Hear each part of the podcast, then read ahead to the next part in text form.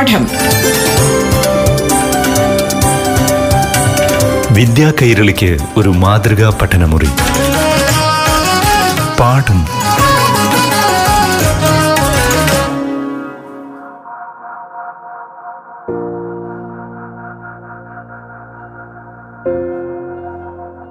നമസ്കാരം. പാഠത്തിന്റെ പുതിയ അധ്യായത്തിലേക്ക് എല്ലാ കൂട്ടുകാർക്കും സ്വാഗതം. കഴിഞ്ഞ ആഴ്ചകളിലെ ചില അധ്യായത്തിൽ ചില സ്ഥലനാമങ്ങളെക്കുറിച്ചും അവയുടെ കൗതുകകരമായ ചരിത്രത്തെക്കുറിച്ചും സൂചിപ്പിച്ചിരുന്നു. അതിന് തുടർച്ചയാണ് ഇന്നത്തെ അധ്യായത്തിലും ഉൾപ്പെടുത്തിയിരിക്കുന്നത്. ഈ സ്ഥലനാമം എങ്ങനെയാണ് രൂപപ്പെടുന്നത്? അതിന്റെ ഒരു ചരിത്രവും ചില സ്ഥലങ്ങൾക്ക് എങ്ങനെ ആ പേര് ലഭിച്ചു എന്നതിനെക്കുറിച്ചുമാണ് ഇന്ന് ആദ്യം പ്രതിപാദിക്കുന്നത്. സ്ഥലനാമ ചരിത്രത്തെക്കുറിച്ച് കൂട്ടുകാർക്ക് പറഞ്ഞു തരുന്നത് എഴുത്തുകാരനും ചരിത്രകാരനുമായ ശ്രീ വെള്ളനാട് രാമചന്ദ്രൻ.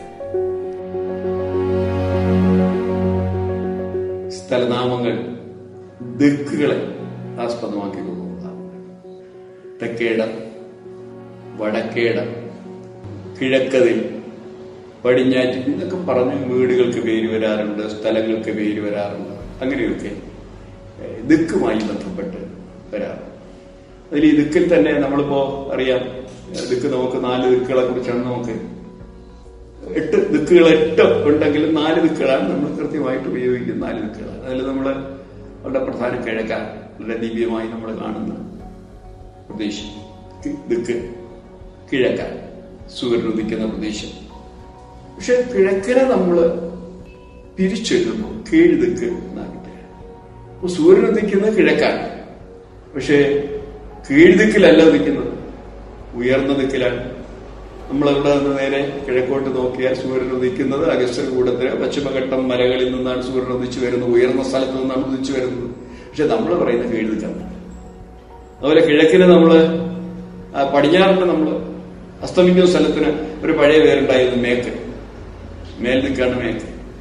പക്ഷെ നമ്മുടെ സൂര്യൻ അസ്തമിക്കുന്നത് നമുക്ക് സൂര്യൻ അസ്തമിക്കുന്നത് താഴ്ന്ന പ്രദേശമായ കടലില്ല പക്ഷെ നമ്മൾ പറയുന്നത് മേൽദിക്കുന്ന അപ്പൊ ഇങ്ങനെയൊക്കെയുള്ള വ്യത്യാസങ്ങൾ നമ്മുടെ വരുന്നതിന് കാരണം ഭാഷാപരമായ കുടിയേറ്റങ്ങളാണ്. സമൂഹം കുടിയേറുന്നതനുസരിച്ച് ഭാഷയും കുടിയേറാറുണ്ട് ഭാഷയിലെ പദങ്ങളും കുടിയേറാറുണ്ട്.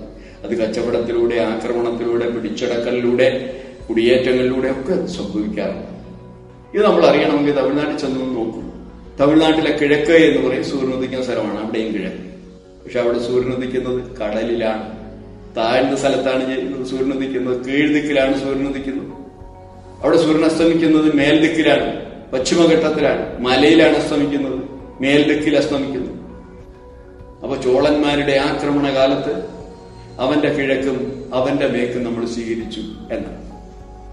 അപ്പൊ അവരിവിടെ വരുന്നതിന് മുമ്പ് ചോളന്മാർ കേരളം ആക്രമിച്ച് കിഴക്കും മേക്കും നമുക്ക് സംഭാവന ചെയ്യുന്നതിന് മുമ്പ് നമ്മൾ സൂര്യൻ ഉദിക്കുന്ന സ്ഥലത്തിനും സൂര്യൻ അസ്തമിക്കുന്ന സ്ഥലത്തിനും എന്ത് പേരായിരുന്നു വിളിച്ചിരുന്നത്? അത് നമ്മൾ പരിശോധിക്കുന്നത് സംഘകാല കൃതികളിൽ ഏകദേശം ക്രിസ്തു വർഷം ഒന്ന് രണ്ട് മൂന്ന് നാല് നൂറ്റാണ്ടുകൾ രൂപപ്പെട്ടു എന്ന് കരുതുന്ന തെക്കേ ഇന്ത്യയിലെ ചരിത്ര പേടകങ്ങളെന്ന് സാഹിത്യകാരന്മാർ പറയുന്ന പഴന്തമിഴ് പാട്ടുകളെന്ന് നമ്മൾ പറയുന്ന സംഘകാല കൃതികളെന്ന് തമിഴർ പറയുന്ന ഏകദേശം രണ്ടായിരത്തി മുന്നൂറ് മുന്നൂറ്റി അമ്പത് പാട്ടുകളിൽ ഈ വിവരം നമുക്ക് ലഭ്യമാണ്. ഇതിനെക്കുറിച്ച് പതിനാലാം നൂറ്റാണ്ടിൽ വ്യാഖ്യാനം എഴുതിയ നാശിക്കിനിയാർ എന്ന വ്യക്തി ആ ദിക്കുകളെ കുറിച്ച് പറയുന്നു. തമിഴകം. ഇന്നത്തെ കേരളവും തമിഴ്നാടും അടങ്ങുന്ന പ്രദേശത്തിന് അന്ന് തമിഴകം എന്നായിരുന്നു പേര് തമിഴകത്തിന്റെ കിഴക്കും പടിഞ്ഞാറും തെക്കും വടക്കുമുള്ള അതിരുകളെ കുറിച്ച് നാച്ചിക്കിനിയാർ പറയുന്നത് ഇങ്ങനെയാണ്. വടവെങ്കിടം. തെൻകുമരി. കുണകടൽ കുടകടൽ. വടവെങ്കിടം വട വടക്ക്. വടദിക്കാണ് വടക്ക്. വെങ്കിടം വെങ്കിടഗിരി എന്ന് പറയുന്നത് നമ്മുടെ തിരുപ്പതി. അപ്പൊ വടക്ക് തിരുപ്പതി. തെൻകുമരി. തെന്നെന്ന് പറയും തെക്കാൻ. തെൻ ദിക്കാണ് തെക്കായി. കുമരി കന്യാകുമാരി. കുണകടൽ കുണക്ക്. കുണക്ക് എന്ന് പറഞ്ഞാൽ കിഴക്ക്. കടൽ ബംഗാൾ കിഴക്ക് ബംഗാൾ കടൽ. കുടകടൽ കുട കുടക്ക് കടലാണ് അറബിക്കടൽ അപ്പോ വടക്ക് വെങ്കിടഗിരി അഥവാ തിരുപ്പതിമല തെക്ക് കന്യാകുമാരി കിഴക്ക് ബംഗാൾ കടൽ പടിഞ്ഞാറ് അറബിക്കടൽ. ഇങ്ങനെയാണ് അതിന്റെ അതിർത്തി പറയാം പക്ഷെ ആ സ്ഥലത്തിന്റെ പേരുകൾ ആ പ്രദേശ ദിക്കുകളുടെ പേരുകൾ കിട്ടുന്നത് വട തെൻ കുണക്ക് കുടക്ക്. അപ്പൊ നമുക്ക് ഈ കിഴക്കനും പടിഞ്ഞാറും പകരം നമ്മൾ ഉപയോഗിച്ചിരുന്ന ഒരു പഴയ പദമാണ് കുണക്ക് എന്നും കുടക്ക് എന്നും. ഇനി ഇത് ശരിയാണോ എന്നറിയാൻ നമ്മൾ സ്ഥലനാമങ്ങളെ പരിശോധിക്കാം. കുടവൂർ കുടവൂർ നമുക്ക് പറയാം. നമ്മൾ പറയും പറയും കുട വച്ച ഊരെന്നും അതുപോലെ കുട കോട്ടയത്ത്. അതുപോലെ തന്നെയാണ് കോട്ടയത്ത് മറ്റൊരു സ്ഥലമാണ് കുടമാളൂർ. പഴയ ചെമ്പകശ്ശേരി രാജ്യത്തിന്റെ അധിപതികളായിരുന്ന നമ്പൂതിരിമാരുടെ തായില്ലം നിലനിന്നിരുന്ന സ്ഥലമാണ് കുടമാളൂർ. കുടമാലൂർ എന്നാണ് മാല്യം എന്ന് പറഞ്ഞാൽ കരയെന്നാണ് തീരം എന്നാണ് കുടമാലൂർ. വടക്കേ തീരം പടിഞ്ഞാറേ തീരം എന്നാണ് അതിന്. കുടവച്ചൂർ. വെച്ചൂര് താലൂക്കിലാണ് വെച്ചൂർ പഞ്ചായത്തിലാണ് നമുക്ക് ഇതിലാണ് നമുക്ക് കുടവച്ചൂരുണ്ട് അപ്പൊ വെച്ചൂര് രണ്ടുണ്ട്. കുടയിൽ ഒരു വെച്ചൂരുണ്ട് അല്ലാതെ ഒരു വെച്ചൂരുണ്ട് അപ്പോൾ യഥാർത്ഥ വെച്ചൂരിന്റെ പടിഞ്ഞാറൻ പ്രദേശമാണ് കുട കുടവച്ചൂർ എന്നാണ് അതുകൊണ്ട് അർത്ഥമാക്കിയത്. കുടവൂർ. കുടവൂർ എന്ന് പറയുന്നത് നമ്മുടെ മംഗലാപുരം തിരുവനന്തപുരത്തെ മംഗലപുരം എന്ന് പറയുന്ന പ്രദേശത്താണ് ഈ കുടവൂരുള്ളത്. പടിഞ്ഞാറേ അപ്പൊ പടിഞ്ഞാറേ ഊര് എന്നതിന് പേരിടണമെങ്കിൽ കിഴക്കേ ഊരിൽ ശക്തമായ സെറ്റിൽമെന്റ് ഉണ്ടായിരിക്കണം ആ കിഴക്കേ ഊരിലെ ശക്തമായ സെറ്റിൽമെന്റുകാരാണ് പടിഞ്ഞാറേ ഊര് എന്നുള്ള അർത്ഥത്തിൽ കുടവൂരെന്ന് പേര്. അങ്ങനെയെങ്കിൽ ഈ കുടവൂരിനും ഈ കുടവച്ചൂരിനും ഈ കുടമാളൂരിനുമൊക്കെ ഏറ്റവും കുറഞ്ഞത് ഒരു ആയിരത്തി അഞ്ഞൂറ് ആയിരത്തി അറുന്നൂറ് കൊല്ലത്തെ പഴക്കം നമുക്ക് കൽപ്പിച്ചു കൊടുക്കാം. ആ സ്ഥലത്തിനല്ല ആ സ്ഥലത്തെ ജനവാസം. സാധാരണത്തിൽ ജനങ്ങൾ ഏറ്റെടുത്താൽ മാത്രമേ ഒരു സ്ഥലനാമം പിന്നെ ജനകീയമാവും വ്യാപകമാവും. അല്ലാതെ ഞാനിപ്പോ അല്ലെങ്കിൽ നിങ്ങൾ ഒരു സ്ഥലത്തിനൊരു പേരിട്ടത് കൊണ്ട് ജനം ഏറ്റെടുത്തില്ലേ അത് അവിടെ തന്നെ ഉദ്ഘാടനവും ഉദകക്രിയ ഒന്നിച്ചു കഴിയുമെന്ന് പറയുന്നത് പോലെ അത് അവിടെ തീരുകയാണ്. പക്ഷെ ജനം അത് ഏറ്റെടുക്കണം. അങ്ങനെ ഏറ്റെടുത്ത സ്ഥലനാമങ്ങളിലാണ്. പടിഞ്ഞാറ് എന്നുള്ള അർത്ഥത്തിൽ കുടവൂരും കുടവച്ചൂരും കുടമാളൂരും ഒക്കെ രൂപപ്പെട്ടത് നമ്മൾ അന്വേഷണം നടത്തുമ്പോൾ നിരവധി കുടകൾ നമുക്ക് കാണാൻ പറ്റും. പിന്നെ ആ കുടകളെല്ലാം തന്നെ നമ്മൾ നിവർത്തി പിടിക്കുന്നത് ഒപ്പിക്കുടയോ ശീലക്കുടയോ ഒന്നുമല്ല. മറിച്ച് പടിഞ്ഞാറ് എന്നുള്ള അർത്ഥത്തിലാണ് ഉപയോഗിച്ചു വരുന്നത്. മറ്റൊരു ഉദാഹരണം കൂടി പറഞ്ഞുകൊണ്ട് ഞാൻ അവസാനിപ്പിക്കാം. കോടക്കാറ്റ് അടിക്കുന്നത് പടിഞ്ഞാറ് നിന്നാണ് പടിഞ്ഞാറൻ കാറ്റാണ് കുടക്കാറ്റ് എന്ന് പറയുന്നത്. ശരിക്കും കൊടക്കാറ്റാണ്. കൊടക്കാറ്റിനെ നമ്മൾ നീണാത്മകമാക്കിയതാണ്. കോടക്കാറ്റ് കോടമഞ്ഞ് കോടക്കാറ്റ്. കോടക്കാറ്റ് പടിഞ്ഞാറ് നടിക്കുന്ന കാറ്റാണ്. ഇടവപ്പാതിയുമായി ബന്ധപ്പെട്ടടിക്കുന്ന കാറ്റാണ്. ഈ കാറ്റിന് തണുപ്പും തണുപ്പേറെ കൂടുതലാണ്. ദാരിദ്ര്യം വിതയ്ക്കുന്ന കാറ്റ് എന്നുള്ളത് നിലയ്ക്ക് കോടക്കാറ്റിനെ വളരെ മോശമായ ഒരു അന്തരീക്ഷത്തിന്റെ ഭാഗമായിട്ടാണ് പഴയ സമൂഹം കണ്ടിരുന്നത് കർക്കിടക കാറ്റെന്നും കോടക്കാറ്റെന്നും തെക്കോട്ട് പറഞ്ഞിരുന്നു. അങ്ങനെ കൊടയ്ക്ക് നല്ലതും ചീത്തതയുമായ രണ്ട് തരം അർത്ഥങ്ങൾ മലയാളി കൊടുത്തിരുന്നു.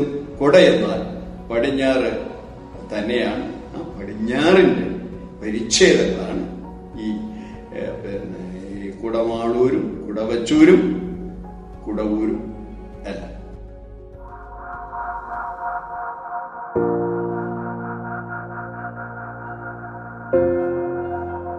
പാഠം തുടരും ഇടവേളയ്ക്ക് ശേഷം. പാഠം. വിദ്യാ കൈരളിക്ക് ഒരു മാതൃകാ പഠനമുറി. പാഠം ഒരിടവേളയ്ക്ക് ശേഷം തുടരും.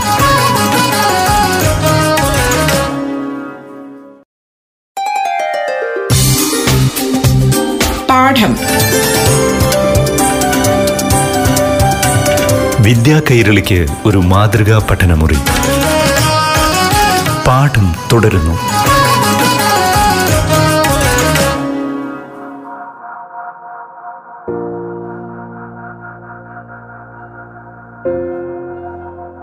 പാഠം തുടരുകയാണ്.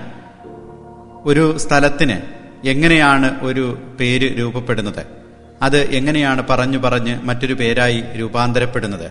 എന്നതിനെക്കുറിച്ചാണ് ശ്രീ വെള്ളനാട് രാമചന്ദ്രൻ പറഞ്ഞു വന്നത്. ഇനി തിരുവനന്തപുരം മെഡിക്കൽ കോളേജ് എന്ന് കൂട്ടുകാരെല്ലാവരും കേട്ടിട്ടുണ്ടാവുമല്ലോ. എന്നാണ് ഈ മെഡിക്കൽ കോളേജ് നിലവിൽ വന്നത്? അതിന്റെ ഒരു ചരിത്രം എന്താണ്? ആ പ്രദേശത്തെ എങ്ങനെയാണ് അറിയപ്പെട്ടിരുന്നത്? ഇതേക്കുറിച്ച് ഇനി കേൾക്കാം. ആധുനിക ചികിത്സാ രംഗത്ത് ഇന്ത്യയിലെ മറ്റേത് സംസ്ഥാനത്തിനേക്കാൾ മുമ്പ് നിൽക്കുന്ന ഒരു പ്രദേശമാണ് കേരളം. ആധുനിക വൈദ്യ സമ്പ്രദായം ഒരുപക്ഷെ കേരളത്തിൽ ആദ്യം ആരംഭിക്കുന്നത് ആയിരത്തി എണ്ണൂറ്റി ഇരുപത്തി ഒമ്പത് കാലഘട്ടത്തിലാണ് സ്വാതിരുനാളിന്റെ കാലം ആ കാലഘട്ടത്തിലാണ്. തിരുവിതാംകൂറിൽ ഒരു മെഡിക്കൽ കോളേജ് ആരംഭിക്കുന്നതിനെ കുറിച്ചുള്ള ആലോചനകൾ ശ്രീ ചിത്ര തിരുനാളിന്റെ കാലത്ത് തന്നെ ആരംഭിക്കുകയും. പക്ഷെ ഇന്ത്യയ്ക്ക് സ്വാതന്ത്ര്യം കിട്ടുന്നതിന് മുമ്പ് നടപ്പിലാകാതെ ഭൂമിച്ചു ആയിരത്തി തൊള്ളായിരത്തി നാൽപ്പത്തി എട്ടിൽ മെഡിക്കൽ കോളേജ് സ്ഥാപിക്കുന്നതിനെ കുറിച്ചുള്ള ആലോചനകൾ സജീവമാകുകയും വിദേശത്ത് നിന്ന് പഠനം പൂർത്തിയാക്കി വന്ന ഡോക്ടർ സി ഒ കരുണാകരന്റെ നേതൃത്വത്തിൽ ഒരു കമ്മിറ്റി ചെയ്തു. ഇതിന്റെ പഠനത്തിന് സ്ഥലം കണ്ടെത്തുന്നതിനും അതിന്റെ വിദ്യാഭ്യാസ സമ്പ്രദായത്തിനെ കുറിച്ച് എത്ര കുട്ടികൾക്ക് അതിനകത്ത് പ്രവേശനം കൊടുക്കുന്നതിനെ കുറിച്ചും അതിന്റെ രീതിയെക്കുറിച്ചും ഒക്കെ പഠനം നടത്തി റിപ്പോർട്ട് തയ്യാറാക്കുന്നതിന് വേണ്ടി ഡോക്ടർ സി ഒ കരുണാകരന്റെ നേതൃത്വത്തിൽ ഒരു കമ്മിറ്റിയെ നിയോഗിക്കപ്പെട്ടു കമ്മിറ്റി അധികം താമസിക്കാതെ റിപ്പോർട്ട് കൊടുക്കുകയും അതിന് സ്ഥലം കണ്ടെത്തുകയും ചെയ്തു. അതിന് കണ്ടെത്തിയ സ്ഥലമാണ് ഇന്ന് ഏകദേശം നൂറ്റി മുപ്പത്തി ഒമ്പത് ഏക്കറാണ് സ്ഥലം. കുന്നും കുഴിയുമായി കിടക്കുന്ന സ്ഥലത്ത് മെഡിക്കൽ കോളേജ് ആയിരത്തി തൊള്ളായിരത്തി അൻപത്തി ഒന്നിൽ അന്നത്തെ ഇന്ത്യൻ പ്രധാനമന്ത്രിയായിരുന്ന പണ്ഡിറ്റ് ജവഹർലാൽ നെഹ്റു ഉദ്ഘാടനം ചെയ്തു. മറ്റൊരു പ്രത്യേകത ഉദ്ഘാടകനും ആദ്യത്തെ രോഗിയും പണ്ഡിറ്റ് ജവഹർലാൽ നെഹ്റു ആയിരുന്നു എന്നൊരു സവിശേഷത കൂടി അതിനകത്തുണ്ട്. അദ്ദേഹം വേദിയിൽ വെച്ച് ഏതോ ഫർണിച്ചറിൽ കൈതട്ടുകയും വിരലൽപ്പം മുറിയുകയും ചെയ്തു. ഉടൻ തന്നെ അദ്ദേഹത്തിനെ രോഗിയായി പരിഗണിച്ച് ആദ്യത്തെ രോഗിയായി രജിസ്റ്റർ ചെയ്യപ്പെടുകയും വളരെ പ്രാഥമിക ചികിത്സ നടത്തുകയും അങ്ങനെ ഒരു കൗതുകം കൂടി അതിന്റെ പിന്നിലുണ്ട്. ഇന്ന് മെഡിക്കൽ കോളേജിനകത്ത് നിരവധി ചികിത്സാ സ്ഥാപനങ്ങൾ ഉണ്ട്. കുട്ടികളുടെയും അമ്മമാരുടെയും ചികിത്സ നടക്കുന്ന S I T Avittam Thirunal ഹോസ്പിറ്റലുണ്ട്. ക്യാൻസർ രോഗികൾക്കായി ആർ സി സി പ്രവർത്തിക്കുന്നുണ്ട്. ഹൃദ്രോഗികളുടെയും നമ്മുടെ ഈ ന്യൂറോ കംപ്ലൈന്റ് വരുന്ന ആളുകളെയും ഉള്ള പ്രത്യേക ചികിത്സ ലഭിക്കുന്ന ശ്രീ ചിത്ര തിരുനാൾ മെഡിക്കൽ സയൻസസിന്റെ ഡെന്റൽ കോളേജുണ്ട് അങ്ങനെ കിട്ടാവുന്ന പരമാവധി ചികിത്സ ലഭിക്കുന്ന ആശുപത്രികളുടെ ഒരു വൻ സമുച്ചയമാണ് തിരുവനന്തപുരം മെഡിക്കൽ കോളേജ്. ഇത് കേരളത്തിലെ ആദ്യത്തെ മെഡിക്കൽ കോളേജ് കൂടിയാണ് എന്ന് നമ്മൾ അറിയേണ്ടത്. ഇന്ന് ഒരുപക്ഷെ തിരുവനന്തപുരം പട്ടണത്തിൽ നിന്ന് ഏറ്റവും കൂടുതൽ ബസ് സർവീസുകൾ ഉള്ളത് മെഡിക്കൽ കോളേജിലേക്കാണ്. എല്ലാ ബസ്സിലും മെഡിക്കൽ കോളേജിൽ നിന്ന് ബോർഡ് വെച്ച് കഴിഞ്ഞ് നേരെ തിരു അവിടെ ഒരു ബസ് സ്റ്റേഷനൊക്കെ ഉണ്ട്. നല്ല തിരക്കേറിയ സ്ഥലം ഈ മെഡിക്കൽ കോളേജ് ഞാൻ പറഞ്ഞു ആയിരത്തി തൊള്ളായിരത്തി അൻപത്തി ഒന്നിലാണ് അത് അതിനുശേഷമാണ് ഈ സ്ഥലം മെഡിക്കൽ കോളേജ് ജംഗ്ഷൻ എന്നറിയപ്പെടാത്തത്. സാധാരണ ഇതിൽ വലിയ വലിയ ബൃഹത്തായ സ്ഥാപനങ്ങൾ ജനകീയമായ സ്ഥാപനങ്ങൾ എവിടെയെല്ലാം വരുന്നു? ആ സ- പഴയ സ്ഥലപ്പേര് അപ്രത്യക്ഷമാവുകയും ഈ സ്ഥാപനത്തിന്റെ പേരിൽ അത് അറിയപ്പെടുകയും ചെയ്യും. കച്ചേരി വന്നപ്പോൾ കച്ചേരിപ്പടിയായി. പടിയായി പിന്നെ കമ്പനി വന്നപ്പോൾ കമ്പനി മുക്കായി. പിന്നെ മെഡിക്കൽ കോളേജ് വന്നപ്പോൾ മെഡിക്കൽ കോളേജ്. പക്ഷെ ഇങ്ങനെ കേരളത്തിൽ അങ്ങോളം ഇങ്ങോളം ഈ ബൃഹത് സ്ഥാപനങ്ങളുടെ വരവോടുകൂടി ജനകീയ സ്ഥാപനങ്ങളുടെ വരവോടുകൂടി പഴയ സ്ഥലനാമങ്ങൾ അപ്രത്യക്ഷമാകുകയും പുതിയത് പ്രത്യക്ഷപ്പെടുകയും ചെയ്യും അങ്ങനെ രൂപപ്പെട്ട ഒരു സ്ഥലവുമാണ് തിരുവനന്തപുരം മെഡിക്കൽ കോളേജ് ഇപ്പൊ ജംഗ്ഷനും ആരും ഉപയോഗിക്കാറ് മെഡിക്കൽ കോളേജ് എന്ന് മാത്രമാണ്. മെഡിക്കൽ കോളേജ് തിരുവനന്തപുരത്ത് മെഡിക്കൽ കോളേജ് എന്ന് പറഞ്ഞു കഴിഞ്ഞാൽ നമുക്കറിയാം മെഡിക്കൽ കോളേജ് ജംഗ്ഷനിലേക്കാണ് ആ വണ്ടി പോകുന്നത് എന്ന് നമുക്ക് അറിയാം. പക്ഷെ മെഡിക്കൽ കോളേജ് വരുന്ന ആയിരത്തി തൊള്ളായിരത്തി അമ്പത്തി ഒന്നിലാണ് അതിനു മുമ്പ് അവിടെ സ്ഥലമുണ്ടായിരുന്നു അവിടെ ജനമുണ്ടായിരുന്നു അവിടെ ഭൂമി ഈ ജനവാസം ഉണ്ടായി അന്ന് അതിനൊരു പേരും ഉണ്ടായി എന്തായിരിക്കാം? അതിന്റെ പേര്. എന്റെ അമ്മയുടെ അമ്മൂമ്മ. അവരിന്ന് ജീവിച്ചു നൂറ്റി നാൽപ്പത് വയസ്സ് വരും. എന്റെ ചെറുപ്പത്തിൽ അവർ മെഡിക്കൽ കോളേജിൽ പറഞ്ഞിരുന്ന പേര് കുഴിയത്ത് ആശുപത്രി എന്ന് കുഴിയത്ത് ആശുപത്രി കുഴിയം. പിന്നീട് ഞാൻ അന്വേഷിച്ചു. കുറച്ചുകൂടെ മുതിർന്ന് അന്ന് ഞാൻ വളരെ കൊച്ചായിരുന്നു. അത് കഴിഞ്ഞ് വന്നതിന് ശേഷം ഞാൻ കോളേജ് വിദ്യാഭ്യാസത്തിന് വേണ്ടി തിരുവനന്തപുരത്തേക്കൊക്കെ ചെല്ലുമ്പോൾ ഈ സ്ഥലത്തിനെ കുറിച്ചൊക്കെ അന്വേഷിച്ചപ്പോഴാണ് ആ സ്ഥലത്തിന്റെ പേര് കുഴിയത്ത് മുക്ക് എന്നാണ്. കുഴിയത്ത് മുക്ക്.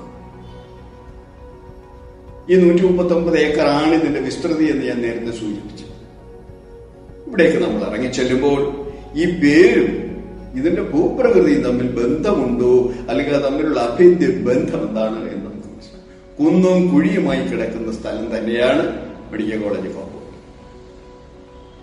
കുന്ന് വളരെ കുറവാണ്. നമ്മൾ പടിഞ്ഞാറോട്ട് യാത്ര ചെയ്യും തോറും വൻ കുഴികളാണ് താഴ്ന്ന പ്രദേശങ്ങൾ കുഴിയം എന്നാണ് പേര് ഈ അയം അഥവാ ഇയം എന്നുള്ള പ്രയോഗം സാധാരണ സ്ഥലനാമവാചിയായി പഴയ പിന്നെ സ്ഥലനാമങ്ങളിലൊക്കെ നമുക്ക് കാണാം. നെട്ടയം നെടിയ സ്ഥലമാണ്. തിരുവനന്തപുരത്ത് സ്ഥലമാണ് നെട്ടയം കക്കയം തുടങ്ങി ഈ അയം ചേർന്ന് വരുന്ന സ്ഥല ഈ സ്ഥലനാമവാചിയെ ഒരുപാട് പ്രദേശങ്ങളിൽ ഒരുപാട് സ്ഥലനാമങ്ങൾ കയറി പറ്റിയിട്ടുണ്ട് സ്ഥലനാമവാചിയായിട്ട് ഒരു പക്ഷേ അങ്ങനെയാവാം.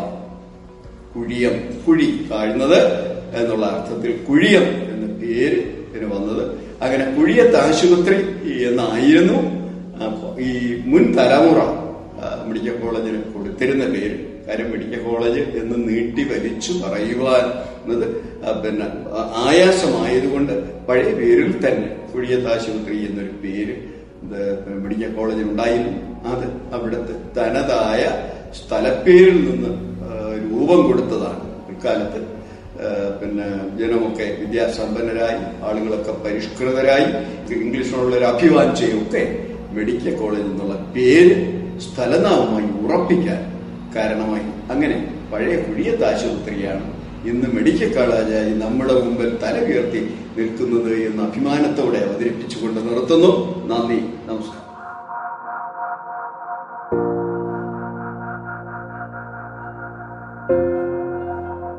ഇന്നത്തെ പാഠം ക്ലാസ് ഇവിടെ പൂർണമാവുകയാണ്. മറ്റൊരു വിശേഷവുമായി ഇനി അടുത്ത അധ്യായത്തിൽ സംഗമിക്കാം. നന്ദി. നമസ്കാരം. പാഠം. വിദ്യാ കൈരളിക്ക് ഒരു മാതൃകാ പഠനമുറി. പാഠം